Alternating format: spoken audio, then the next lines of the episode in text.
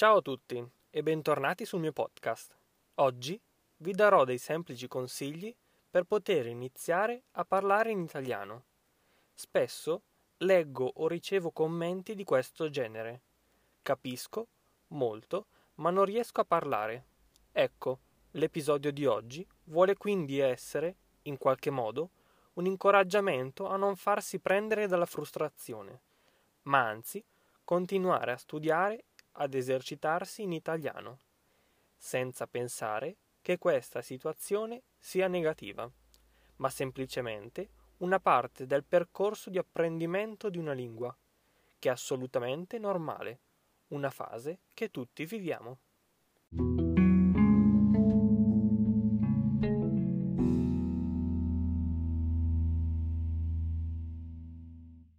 Quando una persona inizia ad imparare una lingua, a studiarla, prima di poter mettere in pratica le parole, le frasi, prima di poter parlare e intrattenere una conversazione con qualcuno, deve necessariamente immagazzinare informazioni.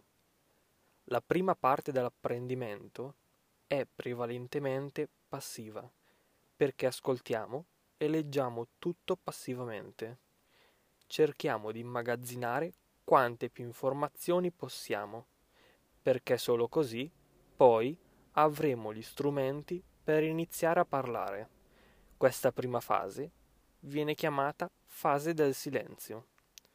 Quando noi impariamo una seconda lingua, il processo di apprendimento è molto simile al processo di acquisizione della propria lingua madre.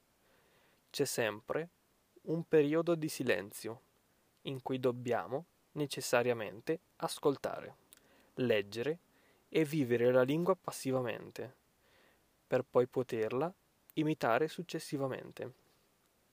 In questa fase capite tutto, ma non riuscite a parlare. Dobbiamo in qualche modo cominciare a parlare. La cosa fondamentale, secondo il mio punto di vista, è quella di sentirsi a proprio agio, ascoltando la propria voce in un'altra lingua. Dobbiamo in qualche modo abituare noi stessi a sentirci parlare nella lingua straniera.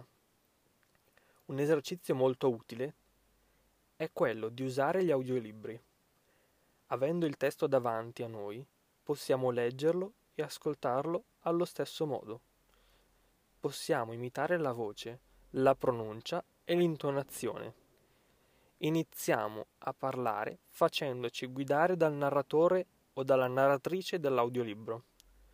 Questo è un ottimo punto di partenza, secondo me, perché vi permette di esercitarvi oralmente, senza avere la pressione di qualcuno davanti a voi, che aspetta una risposta come in una possibile conversazione.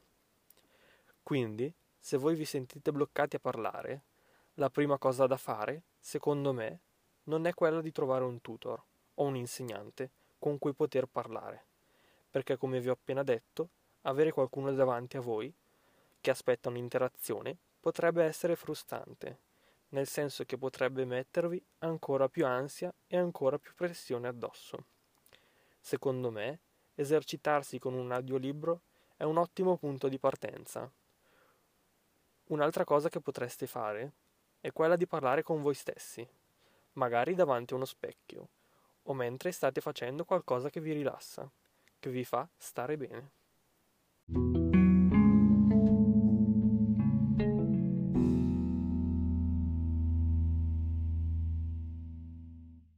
Altra cosa importante da fare è quella di non paragonare il vostro percorso di studio con quello di altre persone, perché ovviamente ognuno studia in modo diverso, ognuno ha i propri metodi di studio e di apprendimento, ma soprattutto abbiamo tutti delle vite, delle routine diverse.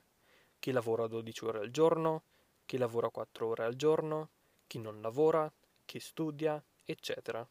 Quindi capite bene che il tempo da dedicare allo studio della lingua è diverso. Ognuno ha il proprio percorso ed è bene pensare solo al proprio percorso, per evitare frustrazioni inutili. Spero che questo episodio vi sia utile e spero di avervi dato un po' di motivazione, un po' di coraggio. Imparare una lingua non è facile, quindi dovete essere fieri degli obiettivi che avete raggiunto fino ad ora. Mi raccomando, non buttatevi giù, ma continuate ad andare avanti e fate quello che potete fare, quello che volete fare e soprattutto divertitevi, perché comunque imparare una lingua straniera è anche un divertimento. Questo non dobbiamo scordarcelo mai.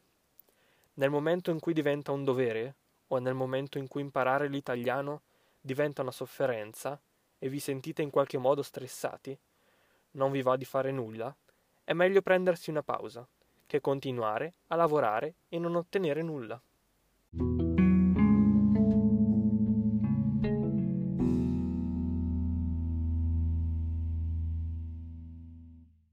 Come già detto, spero che questo episodio vi sia utile e magari non so, fatemi sapere se vi trovate in questa situazione, adesso, oppure se vi siete trovati in questa situazione nel passato e come siete riusciti a superare questo blocco. Mi farebbe molto piacere conoscere le vostre storie. Grazie mille ancora, vi auguro una buona giornata. Ci sentiamo nel prossimo episodio.